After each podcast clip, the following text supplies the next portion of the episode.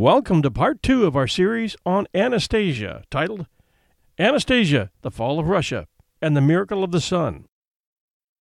Part two of our story follows the fate of the Romanovs and the youngest of their four daughters, Anastasia, as they move inexorably toward the ending that the new ruling Bolshevik Party has in store for them as World War I swirls around them, and the lives of three faithful Portuguese shepherd children, Lucia Santos, aged 12, and her two younger cousins, Francisco and Julia Martos, as they experience a series of holy apparitions warning of an approaching global apocalypse, which can only be prevented by Russia's return to faith. A huge message for young children, not even in their teens yet, to deliver. But as many people say, God works in mysterious ways. To the heavenly messengers, 1917 must have looked like the end of mankind. Over one million souls had died already on battlefields from poison gas, bombs, bullets, cannons, and disease. And another million were to follow. Genocide, a word which didn't appear until 1943, but meaning the systematic destruction of any ethnic or religious peoples, was taking place on a worldwide scale beginning with the massacre of nearly 2 million Christian Armenians who were put to the sword by Muslims in Turkey. Then a part of the caliph controlled and crumbling Ottoman Empire, which allied with the Central Powers of Germany and Austria Hungary against the Allies in World War I. These Young Turks, as they were called, declared a holy war on all Christians within reach of the Ottoman Empire in 1914 and killed hundreds of thousands of Christians in Greece and what is now present day Iran, Iraq, Turkey, and Syria. Another million souls were turned toward atheistic socialism and communism, and away from what many had considered God the Father to Lenin and later Stalin the Father. It was a world of shifting alliances as well, political and religious. An upside down world in which Jews in Russia, for the most part, joined the socialist revolution rather than face exile, and were well placed and making murderous decisions within the Bolshevik government. Masons, mostly of Protestant faith, as we revealed in Part 1, were active in pulling down the Catholic Church as well. And if that meant siding with non Christian governments and ruling parties, so be it. It was looking like everyone had a bloody hand in the action in 1917. There was a dark cloud of war and death and political and religious chaos hanging over most of civilization by the fall of that year. They say that if we don't learn from history, we're bound to repeat it. 100 years have passed since 1917. And as you listen to all sides of the following story, ask yourself, what have we learned?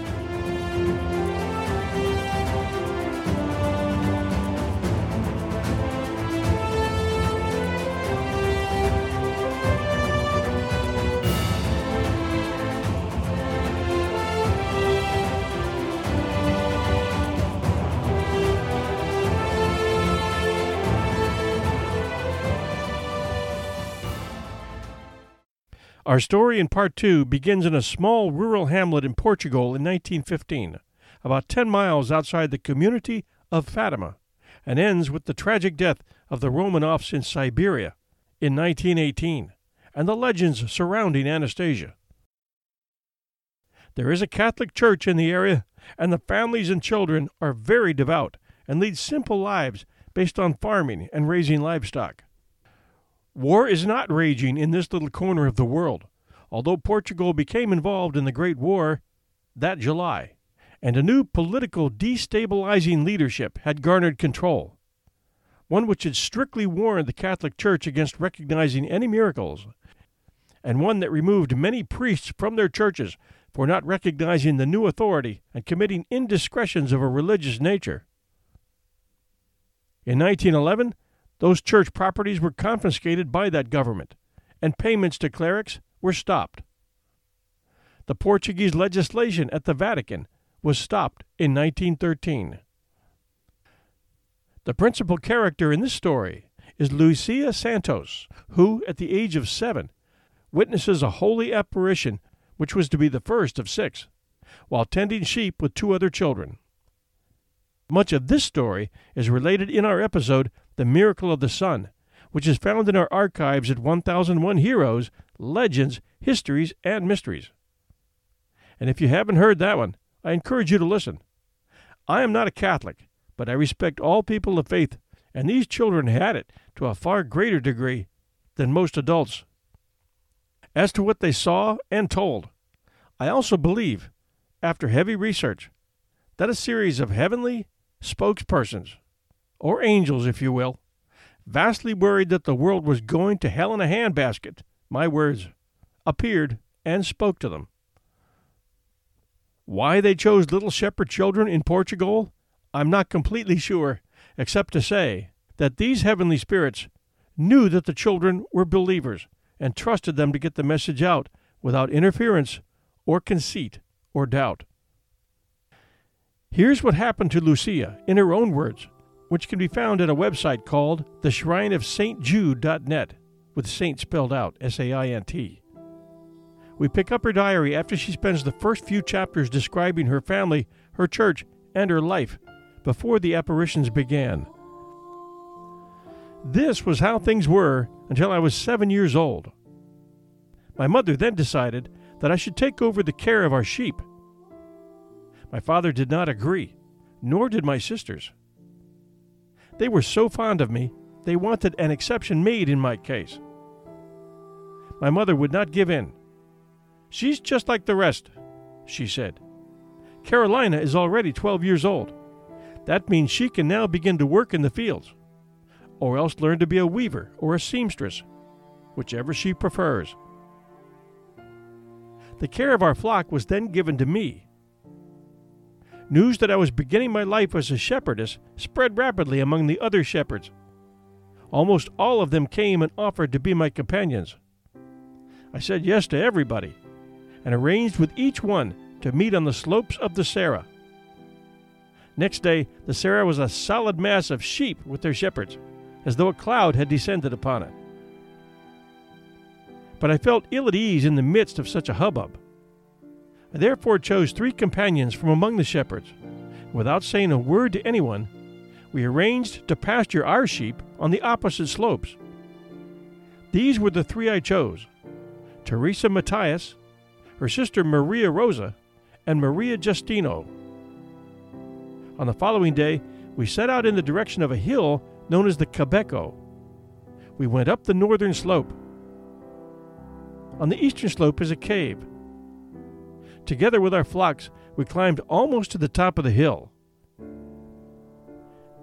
At our feet lay a wide expanse of olive trees olives, oaks, pines, holm oaks, and so on that stretched away down towards the level valley below. Around midday, we ate our lunch. After this, I invited my companions to pray the rosary with me, to which they eagerly agreed. We had hardly begun when, there before our eyes, we saw a figure poised in the air above the trees. It looked like a statue made of snow, rendered almost transparent by the rays of the sun. What is that? asked my companions, quite frightened. I don't know. We went on praying, with our eyes fixed on the figure before us. And as we finished our prayer, the figure disappeared. As was usual with me, I resolved to say nothing. But my companions told their families what had happened the very moment they reached home. The news soon spread, and one day when I arrived home, my mother questioned me. Look here, they say you've seen I don't know what up there. What was it you saw? I don't know. As I could not explain it myself, I went on. It looked like a person wrapped up in a sheet. As I meant to say that I couldn't discern its features, I added, You couldn't make out any eyes or hands on it. My mother put an end to the whole matter with a gesture of childish nonsense. After some time, we returned to our flocks to the same place, and the very same thing happened again. My companions once more told the whole story. after a brief interval, the same thing was repeated. It was the third time that my mother heard all these things being talked about outside, without my having said a single word about them at home. She called me, therefore, quite displeased, and demanded, Now let us see what it is that you girls say you saw over there. I don't know, Mother. I don't know what it is. Some people started making fun of us. My sisters recalling that for some time after my first communion, I had been quite abstracted, used to ask me scornfully, Do you see someone wrapped up in a sheet? I felt these contemptuous words and gestures very keenly, as up to now I had been used to nothing but caresses. But this was nothing, really. You see, I did not know what the good Lord had in store for me in the future. The following year, in 1916, Lucia was with different companions when another apparition, that of an angel, appeared multiple times. Her diary continues. Around this time, Francisco and Jacinta sought and obtained permission from their parents to start taking care of their own flock. So I left my good companions and I joined my cousins, Francisco and Jacinta, instead. To avoid going to the Serra with all the other shepherds, we arranged to pasture our flocks on properties belonging to my uncle and aunt and my parents. One fine day, we set out with our sheep for some land that my parents owned, which lay at the foot at the eastern side of the slope of the hill that I have already mentioned. This property was called Chousa Velha. Soon after our arrival, about mid morning, a fine drizzle began to fall, so fine that it seemed like mist. We went up the hillside, followed by our flocks, looking for an overhanging boulder where we could take shelter. Thus it was for the first time that we entered this blessed hollow among the rocks. It stood in the middle of an olive grove belonging to my godfather, Anastasio. From there you could see the little village where I was born, my parents' home, and the hamlets of Casa Velha and Eira da Pedra. We spent the day there, among the rocks, in spite of the fact that the rain was over and the sun was shining bright and clear. We ate our lunch and said our rosary. Our prayer finished, we started to play pebbles. We had enjoyed the game for a few moments only when a strong wind began to shake the trees. We looked up, startled, to see what was happening, for the day was unusually calm. Then we saw coming towards us, above the olive trees, the figure I have already spoken about. Jacinta and Francisco had never seen it before, nor had I ever mentioned it to them. As it drew closer, we were able to distinguish its features. It was a young man, about 14 or 15 years old, whiter than snow, transparent as crystal when the sun shines through it, and of great beauty. On reaching us, he said, Do not be afraid. I am the angel of peace Pray with me. Kneeling on the ground, he bowed down until his forehead touched the ground and made us repeat these words three times My God, I believe, I adore, I hope, and I love you. I ask pardon of you for those who do not believe, do not adore, do not hope, and do not love you. Then rising, he said, Pray thus the hearts of Jesus and Mary are attentive to the voice of your supplications. His words engraved themselves so deeply on our minds that we could never forget them. From then on, we used to spend long periods of time, prostrate like the angel, repeating his words, until sometimes we felt exhausted. I warned my companions right away that this must be kept secret, and thank God they did what I asked.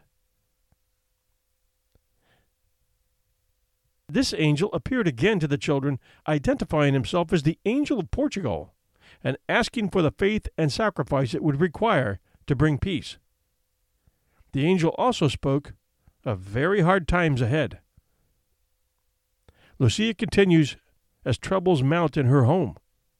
Her family had lost property, and her sisters had left home to take on work as servants to make money for the family. My poor mother seemed just drowned in the depths of distress. when we gathered around the fire at night time, waiting for my father to come in to supper, my mother would look at her daughter's empty places and exclaim with profound sadness, My God, where has all of the joy of our home gone? Then, resting her head on a little table beside her, she would burst into tears. My brother and I wept with her. It was one of the saddest scenes I have ever witnessed. What with longing for my sisters and seeing my mother so miserable, I felt my heart was just breaking. Although I was only a child, I understood perfectly the situation we were in. Then I remembered the angel's words Above all, accept submissively the sacrifices that the Lord will send you. At such times, I used to withdraw to a solitary place so as not to add to my mother's suffering by letting her see my own. This place was usually our well. There, on my knees, leaning over the edge of the stone slabs that covered the well, my tears mingled with the waters below, and I offered my suffering to God.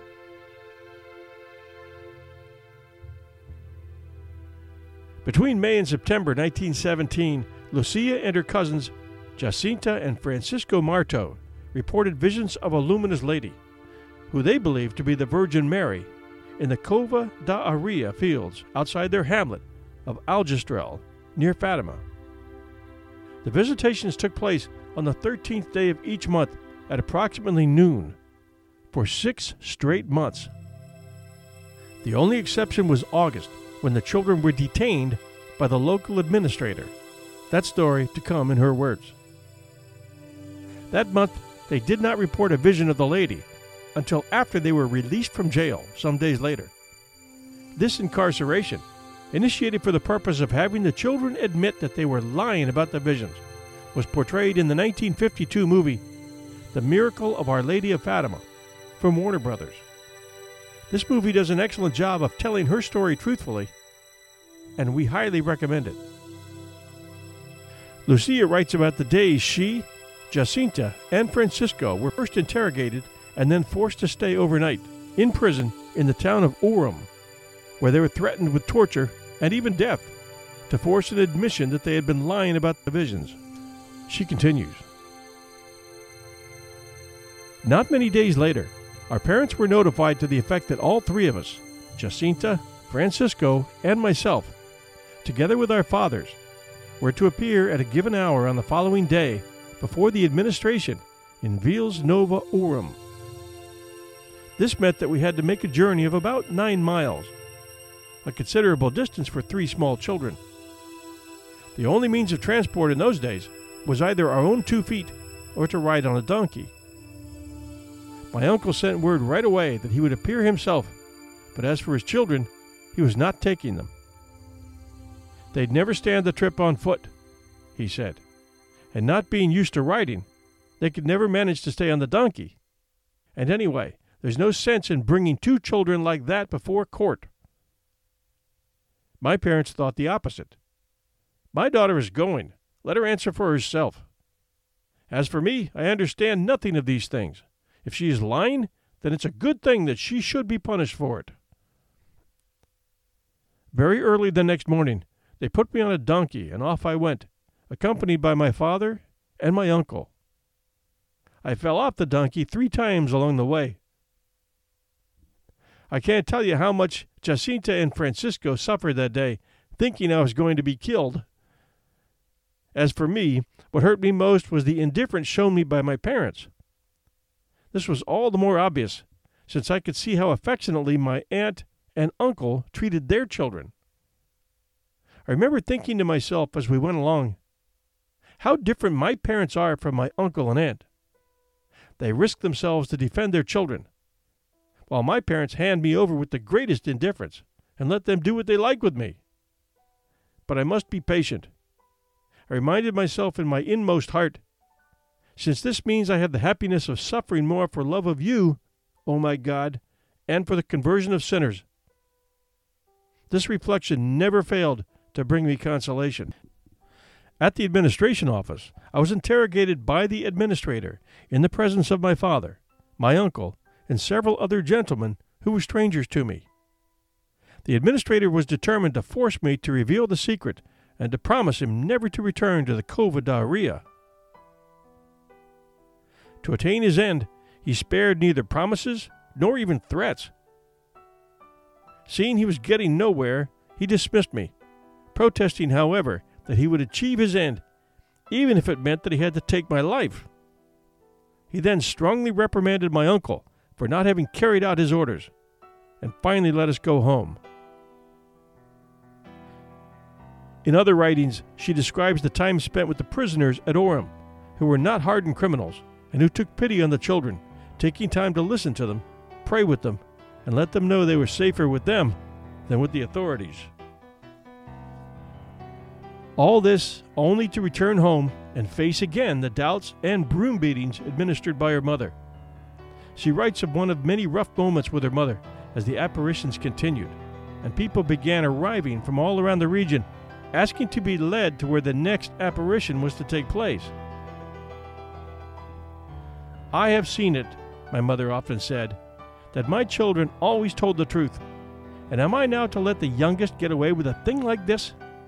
If it were a small, just a small thing, but a lie of such proportions, deceiving so many people, and bringing them all the way here? After these bitter complaints, she would turn to me, saying, Make up your mind what you want. Either undo all this deception by telling these people that you've lied, or I'll lock you up in a dark room where you won't even see the light of the sun. After all the troubles I've been through, and now for a thing like this to happen? My sisters all sided with my mother, and all around me the atmosphere was one of utter scorn and contempt. Then I would remember the old days and ask myself, where is all that affection now that my family had for me just a short while ago? My one relief was to weep before the Lord as I offered him this sacrifice. It was on this very day that, in addition to what I've already narrated, Our Lady, as though guessing what was going on, said to me, Are you suffering a great deal? Don't lose heart. I will never forsake you. My immaculate heart will be your refuge and the way that will lead you to God. Around that time, our parish priest came to know of what was happening and sent word to my mother to take me to his house. My mother felt she could breathe again, thinking the priest was going to take responsibility for these events on himself. She therefore said to me, Tomorrow we're going to Mass, first thing in the morning. Then you are going to the Reverend Father's house. Just let him compel you to tell the truth, no matter how he does it. Let him punish you. Let him do whatever he likes with you, just so long as he forces you to admit that you have lied. And then I'll be satisfied. My sisters took my mother's part and invented endless threats, just to frighten me about the interview with the parish priest. I told Jacinta and her brother all about it. We're going also, they replied. The Reverend Father told our mother to take us there too, but she didn't say any of those things to us. Never mind. If they beat us, we'll suffer for love of our Lord and for sinners. Next day I walked behind my mother, who did not address a simple word to me the whole way. I must admit that I was trembling at the thought of what was going to happen. During Mass, I offered my suffering to God. Afterwards, I followed my mother out of the church, over to the priest's house, and started up the stairs leading to the veranda. We had climbed only a few steps when my mother turned round and exclaimed, Don't annoy me any more.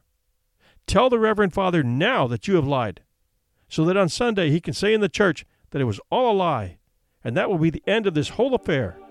A nice business this is. All the crowd running to the Cova de Iria just to pray in front of a holm oak bush. Without more ado, she knocked on the door. The good priest's daughter opened the door and invited us to sit down on a bench and wait a while. At last, the parish priest appeared. He took us into his study, motioned my mother to take a seat, and beckoned me over to his desk. When I found that his reverence was questioning me quite calmly and with such a kindly manner, I was amazed. I was still fearful, however, of what was yet to come. The interrogation was very minute, and, I would venture to say, tiresome. His Reverence concluded with this brief observation It doesn't seem to me like a revelation from heaven. It is usual in such cases for our Lord to tell the souls to whom he makes such communications to give their confessor or parish priest an account of what has happened. But this child, on the contrary, keeps it to herself as far as she can. This may also be a deceit of the devil. We shall see. The future will show us what we are to think about it all.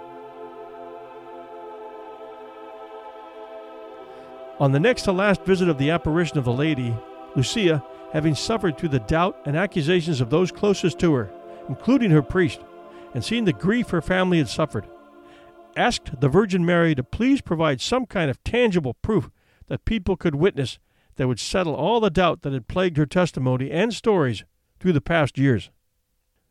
On her next to last visit, on September 13th, 1917, the Virgin Mary asked Jacinta, Francisco, and Lucia to persevere in their prayers and filled them with anticipation as they waited and prepared for some spectacular events that she said were to take place during her next visit on October 13th.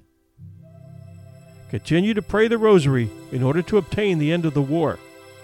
In October, our Lord will come, as well as Our Lady of Sorrows and Our Lady of Mount Carmel. Saint Joseph will appear with Jesus to bless the world. She had kept all of her promises to this point. She had comforted them and revealed many extraordinary things. Thus, they had no reason to doubt her when she promised a visit by St. Joseph and Jesus. These future events, however, were most likely to be private revelations, like the others had been. But then Our Lady spoke several words that must have sparked joy in their souls. Until this time, despite crowds in the tens of thousands, it was only the three who experienced the supernatural phenomena. Many, including their own parents, members of the clergy, regional press agents, and government officials either were or remain skeptical of the whole series of events reported by the children. Now, however, now the lady was promising a miracle. A miracle not for their eyes only, but a public miracle. The public nature of this miracle was plainly revealed in the angel's words, so that all may believe. In October, I will perform a miracle so that all may believe. By nightfall on October 12, 1917, World War I was raging at a fever pitch.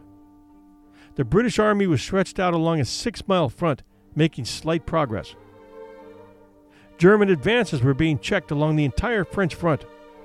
Pounding wind and rain, however, put a halt to any further advances on either side that night. Despite this torrential downpour from the evening of October 12th and into the very next day, right up until the time of the apparition, an immense crowd, a crowd consisting of faithful devotees and skeptical mockers, among them atheists and Masonic press agents and government officials, undeterred by the horrendous weather, gathered and made their way for miles by foot to the Cova de Iria. The children had to rise and leave home early on the stormy morning of the 13th.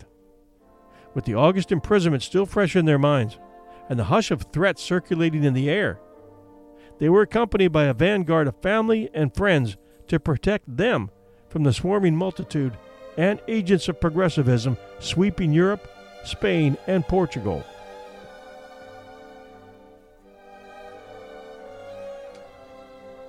Around noontime, when Our Lady finally did appear, she told them that it was her wish that a chapel be built there in her honor, and asked them to pray the rosary every day. She also assured them that the war was going to soon end. She also instructed the children that people who were asking for cures must amend their lives and ask forgiveness for their sins. Lucia asked the angel for her name. The answer? I am the Lady of the Rosary. Again, looking very sad, she said, Do not offend our Lord any more, for he is already much offended. After this, she opened both hands and made them reflect on the sun. She then ascended toward the luminous disk while continuing to reflect her own light directly into it. Then Lucia cried out for everyone to look at the sun. Although the rain had stopped, ominous clouds continued to obscure the sun, which suddenly burst through the darkness as a soft spinning disk of silver. The crowd gasped, Look at the sun! A reporter for the Lisbon newspaper, O Dia, wrote The silver sun, enveloped in the same gauzy gray light, was seen to whirl and turn in the circle of broken clouds. The light turned a beautiful blue, as if it had come through the stained glass windows of a cathedral, and spread itself over the people, who knelt with outstretched hands. People wept and prayed with uncovered heads, in the presence of a miracle they had awaited. The seconds seemed like hours, so vivid were they. Dr. Almeida Garrett, professor of natural sciences at the University of Coimbra, was present and was frightened by the spinning sun. Afterward, he wrote, Suddenly I heard the screams coming from thousands of throats. It must have been about 2 p.m. I looked in the same direction as all the other pairs of eyes and saw the sun as a disk, sharply outlined, sparkling, glowing, and painless for the eyes to gaze at. The sun's disk did not remain immobile. This was not the sparkling of a heavenly body, for it spun round on itself in a mad whirl, when suddenly a clamor was heard from all the people. The sun, whirling, seemed to loosen itself from the firmament and advance threateningly upon the earth as if to crush us with its huge fiery weight. The sensation during those moments was terrible. All the colors in the atmosphere changed. All the objects around me took on the color of an amethyst. Dr. Manuel Formigão, a priest and professor at the seminary at Santarem, had attended an earlier apparition in September and had questioned the three children on several occasions. Father Formigão wrote, As if like a bolt from the blue, the clouds were wrenched apart, and the sun at its zenith appeared in all its splendor. It began to revolve vertiginously on its axis, like the most magnificent fire wheel that could be imagined, taking on all the colors of the rainbow and sending forth multicolored flashes of light producing the most astounding effect. This sublime and incomparable spectacle, which was repeated three distinct times, lasted for about 10 minutes. The immense multitude, overcome by the evidence of such a tremendous prodigy, threw themselves on their knees.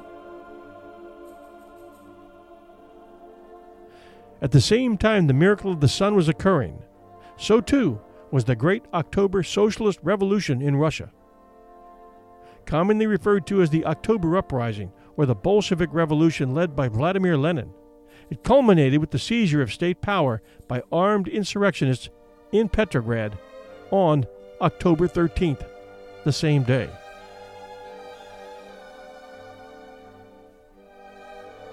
Basically, in one might call a cold insurrection, the Bolshevik led Soviet took control of the armed bodies of men out of the hands of the provisional government by October 13th, the soldier section of the Petrograd Soviet voted to transfer military authority from headquarters to the Military Revolutionary Committee.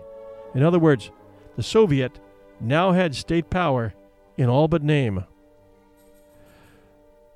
While the communists were seizing power in Russia under cover of darkness, as Our Lady had foretold in July, Jesus, Mary, and Joseph were blessing the world at Fatima.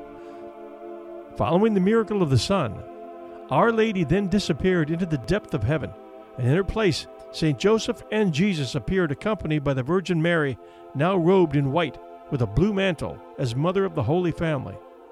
St. Joseph and Jesus then made the sign of the cross over the world and disappeared. Then Jesus reappeared with Our Lady of Sorrows and blessed the world. Finally, according to Lucia and her cousins, Our Lady of Mount Carmel appeared holding the Carmelite brown scapular in her hands. During this time, no words were spoken. Lucia later said, Our Lady never looked so beautiful as when she appeared in her Carmelite habit. So I researched the Lady of Mount Carmel, not knowing anything about it, and found a fascinating background. To the Catholics and the Russian Orthodox, who believe in the saints, the Lady of Mount Carmel has appeared numerous times through history when serious challenges to faith in God existed. She was best known for routing the prophets of Baal, the devil, from their mountaintop abode, where Elisha and Elijah were trying to hang on to their faiths and their lives. Another famous appearance by the Lady of Mount Carmel occurred in Palmi, Italy in 1894.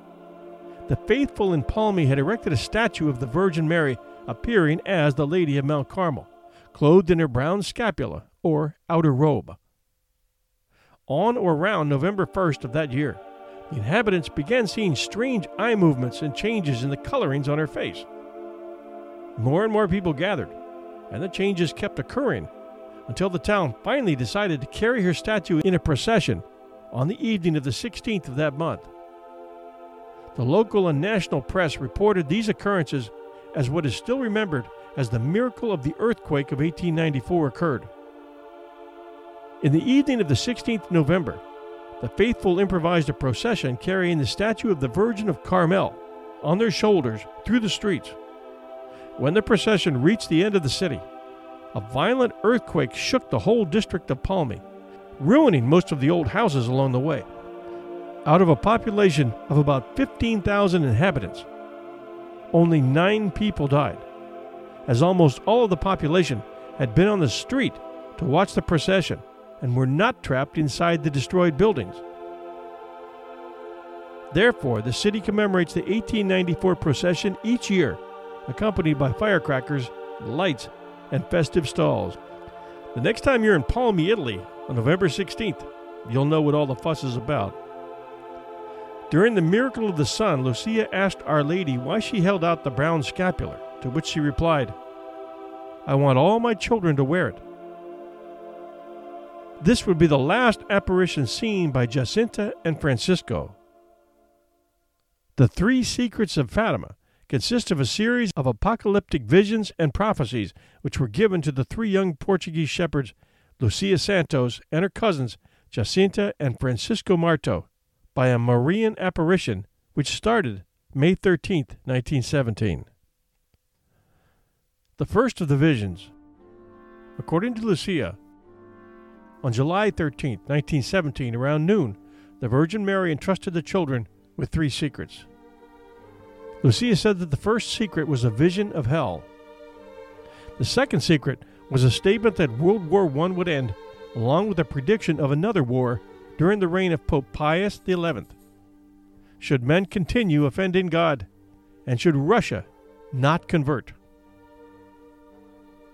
The second half of that secret requested that Russia be consecrated to the Immaculate Heart of Mary. Basically, meaning that Russia should return to their faith in God. According to Lucia, the Virgin told them, You have seen hell where the souls of poor sinners go. To save them, God wishes to establish in the world devotion to my Immaculate Heart. If what I say to you is done, many souls will be saved, and there will be peace. The war is going to end, but if people do not cease offending God, a worse one will break out during the pontificate of Pope Pius XI. When you see a night illumined by an unknown light, know that this is the great sign given you by God that He is about to punish the world for its crimes by means of war, famine, and persecutions of the Church and of the Holy Father. To prevent this, I shall come to ask for the consecration of Russia to my Immaculate Heart and the communion of reparation on the first Saturdays. If my requests are heeded, Russia will be converted and there will be peace. If not, she will spread her errors throughout the world, causing wars and persecutions of the Church. The good will be martyred the Holy Father will have much to suffer. Various nations will be annihilated. In the end, my Immaculate Heart will triumph. The Holy Father will consecrate Russia to me, and she shall be converted, and a period of peace will be granted to the world. Unfortunately, Russia did not come around until over 70 years later, and the night illumined by an unknown light did occur. According to Fatima Prophecies, on January 25, 1938, a remarkable display of aurora borealis was visible all across Europe, while the Germans were planning their attack into Poland in the coming days that would start World War II.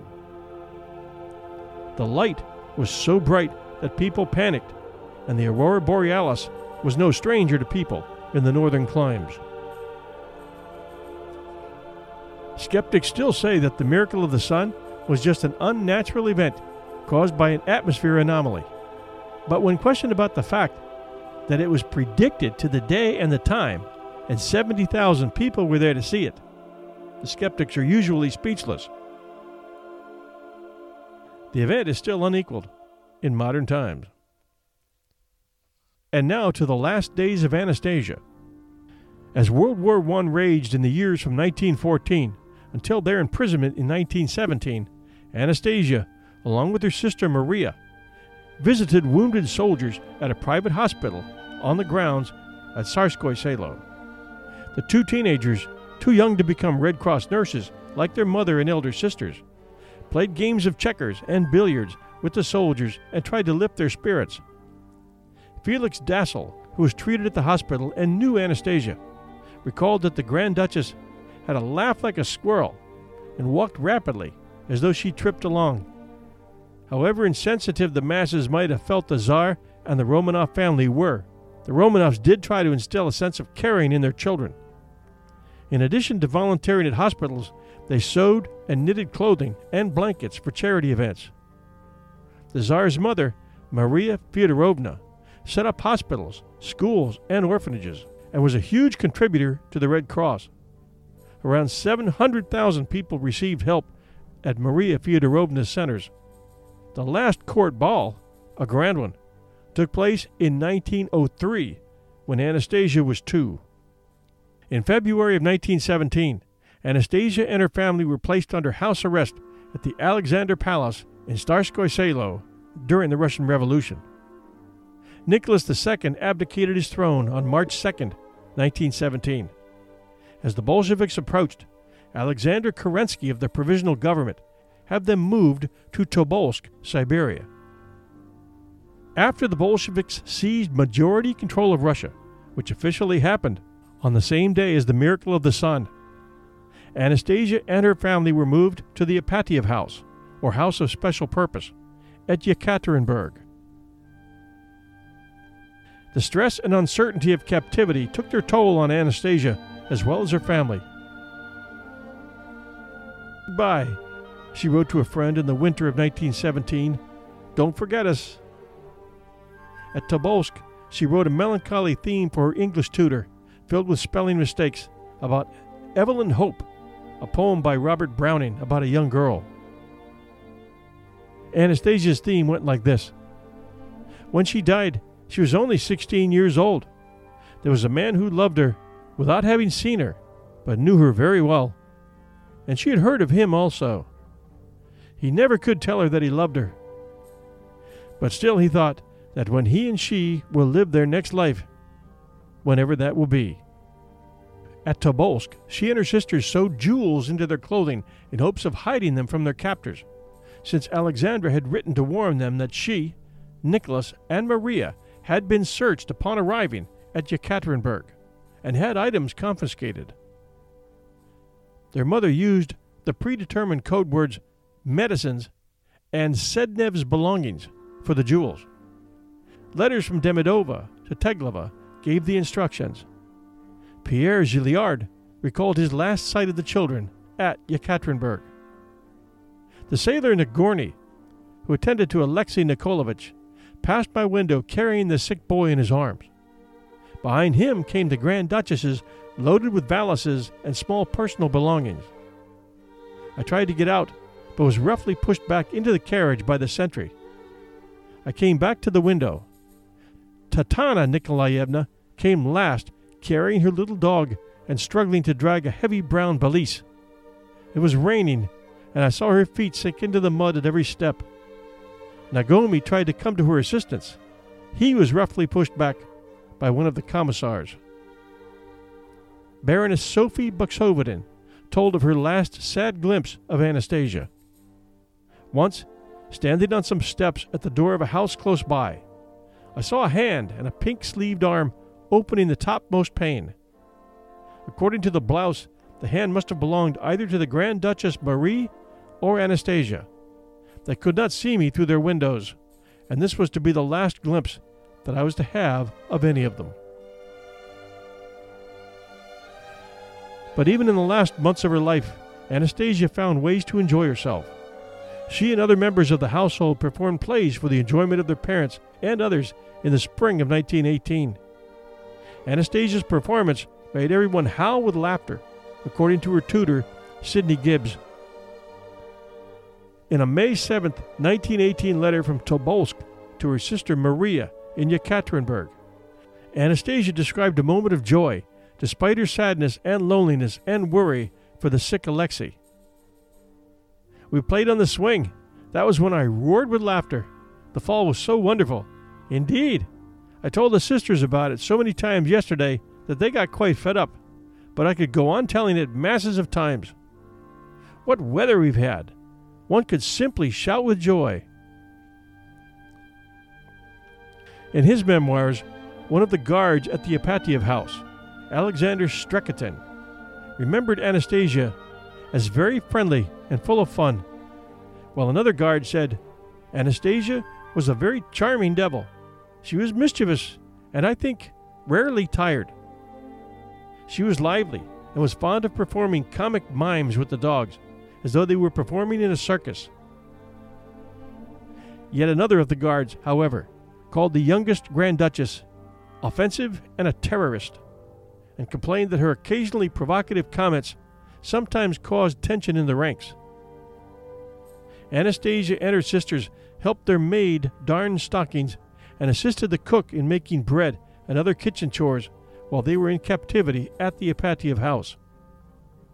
In the summer, the privations of the captivity, including their closer confinement at the Ipatiev house, negatively affected the family. According to some accounts, at one point, Anastasia became so upset about the locked, painted windows that she opened one to look outside and get fresh air. A sentry reportedly saw her and fired, narrowly missing her, the bullet lodging in the window frame. She didn't try again. On July 14, 1918, local priests at Yekaterinburg conducted a private church service for the family. They reported that Anastasia and her family, contrary to custom, fell on their knees during the prayer for the dead, and that the girls had become despondent and hopeless, and no longer sang the replies in the service. Noticing this dramatic change in their demeanor since his last visit, one priest told the other, Something has happened to them in there. But the next day, on July 15th, 1918, Anastasia and her sisters appeared in good spirits as they joked and helped move the beds in their shared bedroom so that cleaning women could clean the floors. They helped the women scrub the floors and whispered to them when the guards weren't watching. Anastasia stuck her tongue out at Yakov Yurovsky, the head of the detachment, when he momentarily turned his back and left the room. They had only one day to live, but were not aware of it. Meanwhile, revolution and civil war were tearing the country apart. There are a number of detailed accounts of the murder of the Romanov family, their doctor, and their attendants. The Yurovsky Note, an account of the event filed by Yurovsky to his Bolshevik superiors following the killings, was found in 1989 and detailed in Edvard Radzinsky's 1992 book, The Last Tsar. This account contains a graphic description of their execution although nowhere near as graphic as some. But listener, beware.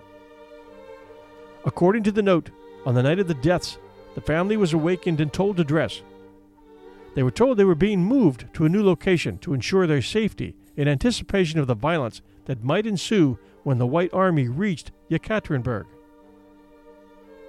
Once dressed, the family and the small circle of servants who had remained with them were herded into a small room in the house's sub basement and told to wait. Alexandra and Alexei sat in chairs provided by guards at the Empress's request. After several minutes, the guards entered the room, led by Yurovsky, who quickly informed the Tsar and his family that they were to be executed. The Tsar had time to say only, What? and turned to his family before he was killed by several bullets to the chest. The Tsarina and her daughter Olga tried to make the sign of the cross, but were killed in the initial volley of bullets fired by the Bolshevik executioners. The rest of the imperial retinue were shot in short order, with the exception of Anna Demidova, Alexandra's maid. Demidova survived the initial onslaught, but was quickly murdered against the back wall of the basement, stabbed to death while trying to defend herself with a small pillow she had carried into the sub basement. A pillow that was filled with precious gems and jewels. The Yurovsky note further reported that once the thick smoke that had filled the room from so many weapons being fired in such close proximity cleared, it was discovered that the executioner's bullets had ricocheted off the corsets of two or three of the Grand Duchesses. The executioners later came to find out that this was because the family's crown jewels and diamonds had been sewn inside the linings of the corsets to hide them from their captors. The corsets thus served as a form of armor against the bullets. Anastasia and Maria were said to have crouched up against a wall, covering their heads in terror, until they were shot down by bullets, recalled Yurovsky. However, another guard, Peter Ermakov, told his wife that Anastasia had been finished off with bayonets. As the bodies were carried out, one or more of the girls cried out and were clubbed on the back of the head, wrote Yurovsky. It was a banner day for the Bolshevik Socialist Revolution and Lenin, and the masses that had taken up the cause for socialism had to have been gladdened to know that the wealthiest family in Russia had finally received their just punishment. Sick, but no doubt true. After the Bolshevik Revolution in October of 1917, Russia quickly disintegrated into civil war. Negotiations for the release of the Romanovs between their Bolshevik, or Red, captors and their extended family, many of whom were prominent members of the royal houses of Europe, stalled. As the Whites, anti Bolshevik Czech forces, although not necessarily supportive of the Tsar, advanced toward Yekaterinburg, which is east of the Ural Mountains and about 1,000 miles east of Moscow, at the point where Europe meets Asia. The Reds were in a precarious situation. The Reds knew Yekaterinburg would fall to the better manned and equipped White Army. When the Whites reached Yekaterinburg, the imperial family had simply disappeared. The most widely accepted account was that the family had been murdered. This was due to an investigation by White Army investigator Nicholas Sokolov, who came to the conclusion based on items that had belonged to the family being found thrown down a mine shaft at Ganina Yama. Ganina Yama was a nine foot deep pit in the Four Brothers Mine near the village of Koptyaki, 15 kilometers north of Yekaterinburg. On the night of the 17th of July, 1918, after the execution of the Romanov family, the stripped and mutilated bodies of Tsar Nicholas II of Russia and his family, who had been executed at the Ipatiev house, were secretly transported to Ganina Yama and thrown into the pit. A week later, the White Army drove the Bolsheviks from the area and launched an investigation into the fate of the royal family. An extensive report concluded that the royal family's remains had been cremated at the mine, since evidence of fire was found and charred bones, but no bodies. The Bolsheviks, realizing that the burial site was no longer a secret, had returned to the site the night after the first burial to relocate the bodies to another area. The secret Bolshevik report on the execution and burial did not give the location of the second burial site, but the description provided clues. The second burial site, a field known as Porosyankov Log, four and a half miles from Ganina Yama, was discovered in the late 1970s through clandestine research, but kept secret until the political climate changed in 1989. In 1995, the remains found at the Porosyankov Ravine were identified as Romanovs using DNA from living relatives of Nicholas and Alexandra's parents. The Porosyankov Ravine burial pit is marked by a cross and simple landscaping of the burial pit. A second, smaller pit was located at the Porosyankov Ravine in 2007, containing the remains of two Romanov children missing from the larger grave. The Russian Orthodox Church, relying on the White Army's reports in preference to Bolshevik reports, and doubting the DNA identification, declared the Ganina Yama site holy ground. Romanov family descendants likewise have doubts about the DNA identification. The royal family and their retinue had been canonized in 1981 by the Russian Orthodox Church abroad. The grounds were therefore dedicated to honor the family's humility during capture and their status as political martyrs. With financial assistance from the Ural Mining and Metallurgical Company, the church constructed the monastery of the Holy Imperial Passion Bearers at the site in 2001. A tall cross marks the edge of the mine shaft, visible as a depression in the ground.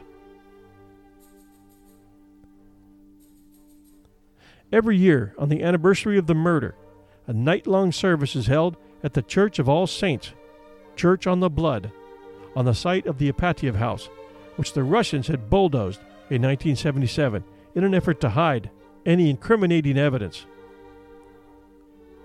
At daybreak, a procession walks four hours to Ganina Yama for another ceremony.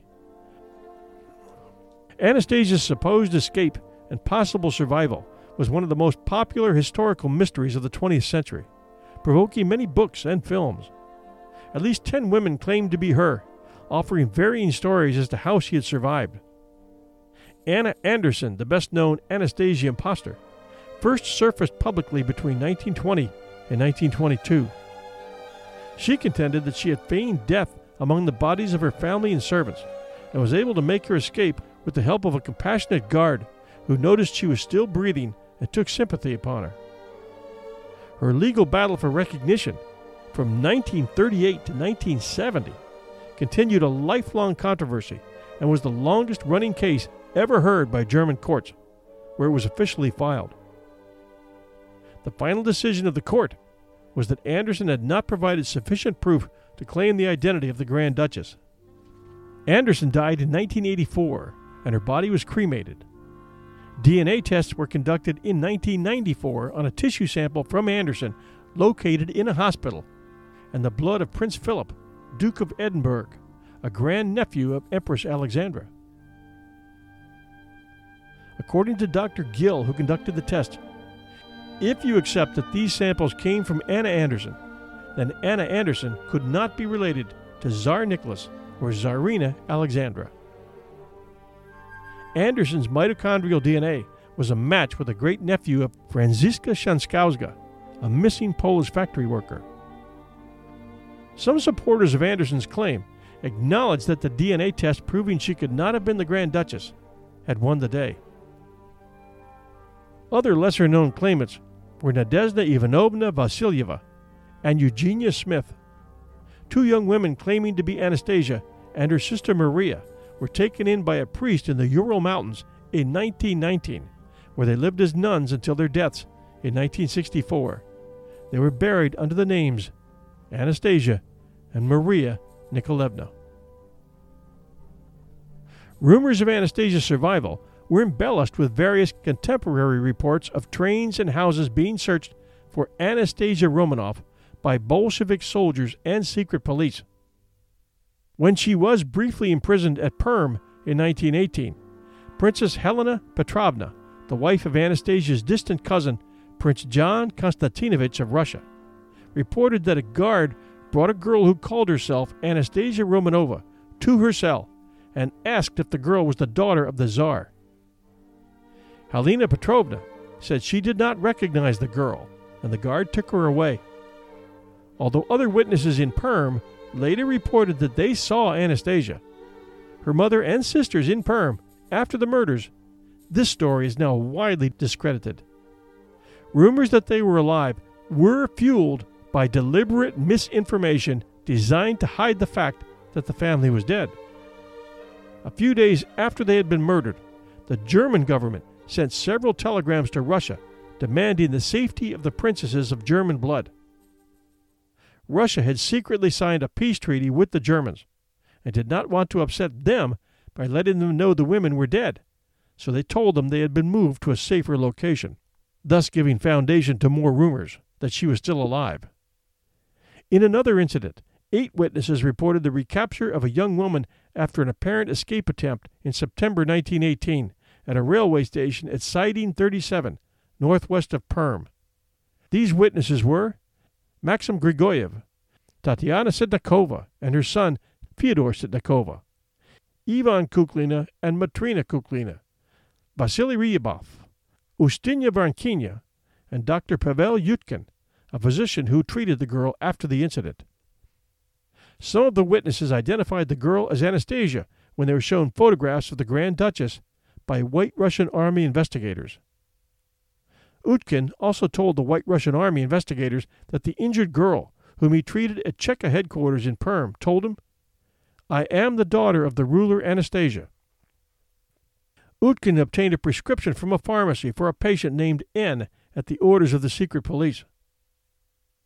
White Army investigators later independently located records for the prescription. During the same period, in mid 1918, there were several reports of young people in Russia passing themselves off as Romanov escapees. Boris Soloviev, the husband of Rasputin's daughter Maria, defrauded prominent Russian families by asking for money for a Romanov impostor to escape to China. Soloviev also found young women willing to masquerade as one of the Grand Duchesses to assist in deceiving the families he had defrauded. Some biographers' accounts speculated that the opportunity for one or more of the guards to rescue a survivor did exist. Yakov Yurovsky demanded that the guards come to his office and turn over items they had stolen following the murder. There was reportedly a span of time when the bodies of the victims were left largely unattended in the truck, in the basement, and in the corridor of the house. Some guards who had not participated in the murders and had been sympathetic to the Grand Duchesses were reportedly left in the basement with the bodies. In 1991, the presumed burial site of the imperial family and their servants was excavated in the woods outside Yekaterinburg. The grave had been found nearly a decade earlier, as earlier mentioned, but was kept hidden by its discoverers from the communists who were still ruling Russia at the time. The grave only held nine of the expected 11 sets of remains. DNA and skeletal analysis matched these remains to Tsar Nicholas II, Tsarina Alexandra, and three of the four Grand Duchesses Olga, Tatiana, and presumably Maria. The other remains, with unrelated DNA, correspond to the family's doctor, Yevgeny Botkin, their valet, Alexei Trupp, their cook, Ivan Kharitonov, and Alexandra's maid, Anna Demidova. Forensic expert William R. Maples decided that the Tsarevich Alexei and Anastasia's bodies were missing from the family's grave. Russian scientists contested this conclusion, however, claiming it was the body of Maria that was missing. The Russians identified the body as that of Anastasia by using a computer program to compare photos of the youngest Grand Duchess with the skulls of the victims from the mass grave. They estimated the height and width of the skulls where pieces of bone were missing. American scientists found this method inexact. American scientists thought the missing body to be Anastasia because none of the female skeletons showed the evidence of immaturity, such as an immature collarbone, undescended wisdom teeth, or immature vertebrae in the back that they would have expected to find in a 17 year old. In 1998, when the remains of the imperial family were finally interred, a body measuring approximately 5 foot 7 was buried under the name of Anastasia. Photographs taken of her standing beside her three sisters up until six months before the murders demonstrate that Anastasia was several inches shorter than all of them. The account of the Yurovsky note indicated that two of the bodies were removed from the main grave and cremated at an undisclosed area in order to further disguise the burials of the Tsar and his retinue. If the remains were discovered by the whites, since the body count would not be correct. Searches of the area in subsequent years failed to turn up a cremation site or the remains of the two missing Romanov children. However, on August 23, 2007, a Russian archaeologist announced the discovery of two burned, partial skeletons at a bonfire site near Yekaterinburg that appeared to match the site described in Yurovsky's memoirs. The archaeologist said the bones were from a boy who was roughly between the ages of 10 and 13 years old at the time of his death, and of a young woman who was roughly between the ages of 18 and 23 years old. Anastasia was 17 years and one month old at the time of her assassination, while his sister Maria was 19 years, one month old, and her brother Alexei was two weeks shy of his 14th birthday. Anastasia's elder sisters Olga and Tatiana were 22 and 21 years old, respectively, at the time of the assassination. Along with the remains of the two bodies, archaeologists found shards of a container of sulfuric acid, nails, metal strips from a wooden box, and bullets of various caliber. The site was initially found with metal detectors and by using metal rods as probes. DNA testing by multiple international laboratories, such as the Armed Forces DNA Identification Laboratory and Innsbruck Medical University, confirmed that the remains belonged to the Tsarevich Alexei and to one of his sisters, proving conclusively that all family members, including Anastasia, died in 1918. The DNA of the second youngest sister already having been found. The parents and all five children are now accounted for, and each has his or her own unique DNA profile. However, as reported by one of the studies, it should be mentioned that a well publicized debate over which daughter, Maria or Anastasia, has been recovered from the second grave cannot be settled based upon the DNA results reported here. In the absence of a DNA reference from each sister, we can only conclusively identify Alexei, the only son of Nicholas and Alexandra. The bodies of Tsar Nicholas II, Tsarina Alexandra, and three of their daughters were finally interred in the St. Catherine Chapel at St. Peter and Paul Cathedral, St. Petersburg, on July 17, 1998 80 years after they were murdered. At the cornerstone of the myth of Anastasia Returned is the existence of the Romanov fortune, millions of rubles of gold sitting unclaimed at the Bank of England. A legend. This is just as much a fairy tale as anything else. Pulitzer Prize winning author Robert K. Massie, whose serious 1969 biography, Nicholas and Alexandra, was made into an Oscar winning 1971 film, settled the question of the fabled inheritance in his later book, The Romanovs, the final chapter. Massie wrote There is evidence that, during the First World War, Nicholas II brought home whatever private money he and his wife had in British banks and used it to pay for hospitals and hospital trains. A London bank archivist is quoted as saying, People keep asking. They will not take no for an answer. It's frustrating. Listen, if there had been family money here, it would have come out long ago. The 1984 death of Anna Anderson in Charlottesville, Virginia, filled in some last pieces of the puzzle. After the bodies of Tsar Nicholas and his family were exhumed and identified in the 1990s, a subsequent DNA test proved Anderson had no relation to the Russian royal family, as previously mentioned.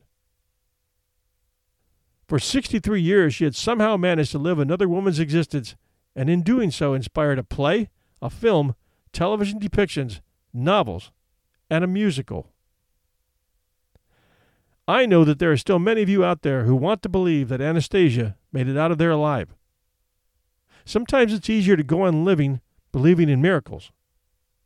And when it comes to believing in miracles, especially after all the journeys we've taken together at 1001 during these past three years, I'm definitely keeping an open mind. Oh, and by the way, we promised you an update on the second miracle of the sun. And here it is.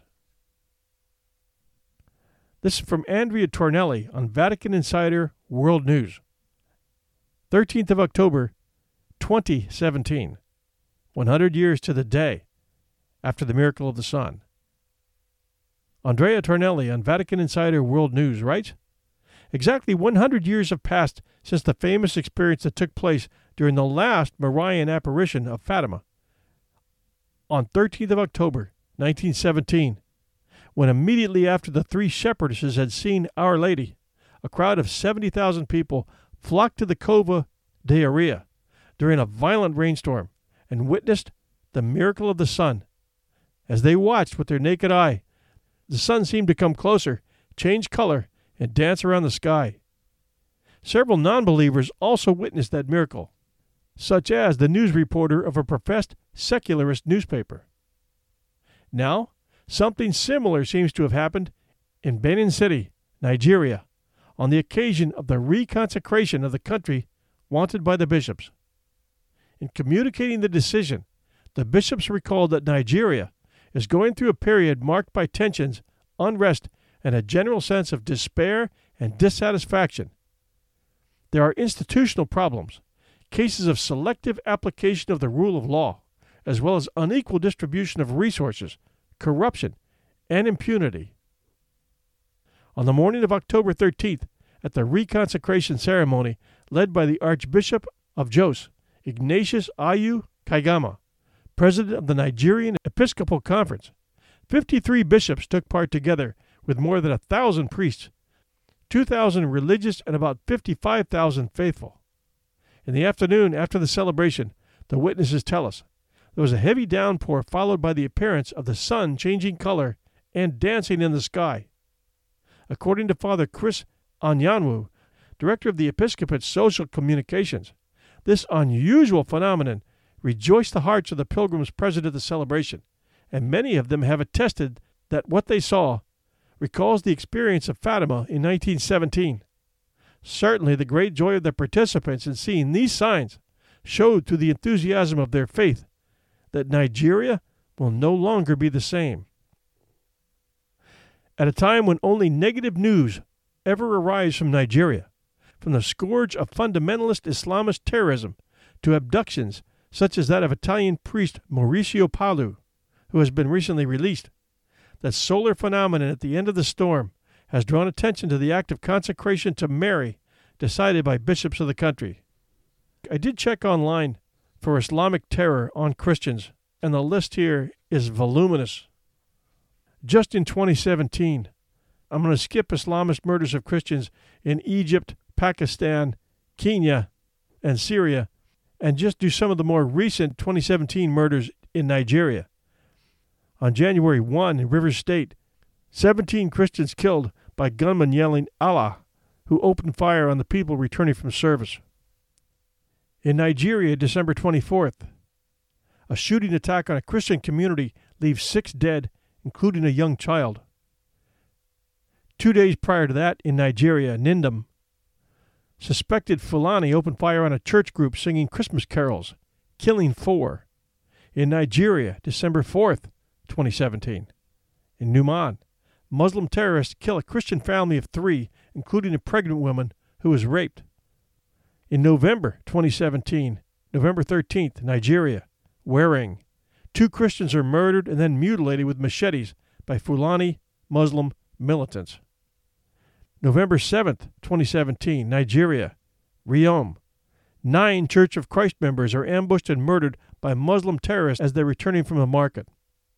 Five days prior to that, in Gambe Tiv, Nigeria, Muslims target and kill three Christians.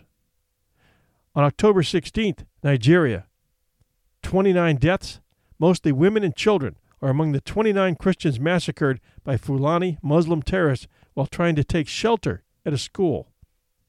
On October 14th, Nigeria, a Muslim raid on a Christian village leaves six dead. The day before that, in Huke, Nigeria, Two Christians are murdered by Fulani terrorists. On October 11th, Nigeria, a two year old is among four Christians murdered by Fulani terrorists. There are pages and pages and pages and pages of outright murders and atrocities committed by Muslims in Africa in the name of their God, Allah. Nigeria looks like it's taking the brunt of it, and it's no surprise that God would have something to say about it. It's sad. Whether you believe in God or not, if you have a soul as a human being, news like this just saddens you. The world is becoming civilized, but not nearly fast enough. Why the subject of our show today? We'll say it again. If you don't learn from history, you're bound to repeat it. Well, our 20 days of below freezing weather here in Southern Virginia has ended, complete with lots of burst water lines and cold feet and hands. It's 45 today. It feels like a heat wave. How are we going to handle the 95 degree summers again? We have lots of great adventures yet to cover at 1001, so stay with us and enjoy new episodes every Sunday night. This past week we released at 8 p.m., and Apple didn't publish it till 9:30. I'm going to start having our shows published at 7 p.m. Eastern Standard Time from now on, and we'll see if we can get you the shows closer to 8 o'clock. Oh, and I do have an update for you. This is pretty exciting for us. All of our three shows' archives are now at YouTube. If you have smart TV, or whether you're using your iPhone, iPad, or desktop, go to YouTube, search 1001 Heroes, and you'll find everything. Of course, it's no video, it's, st- it's still audio, but the fact that we we've hit smart TV is a big step for us. So I just wanted you to know. Thanks for being such great fans. We appreciate it very much. This is your host and storyteller, John Hagedorn, and this is our story.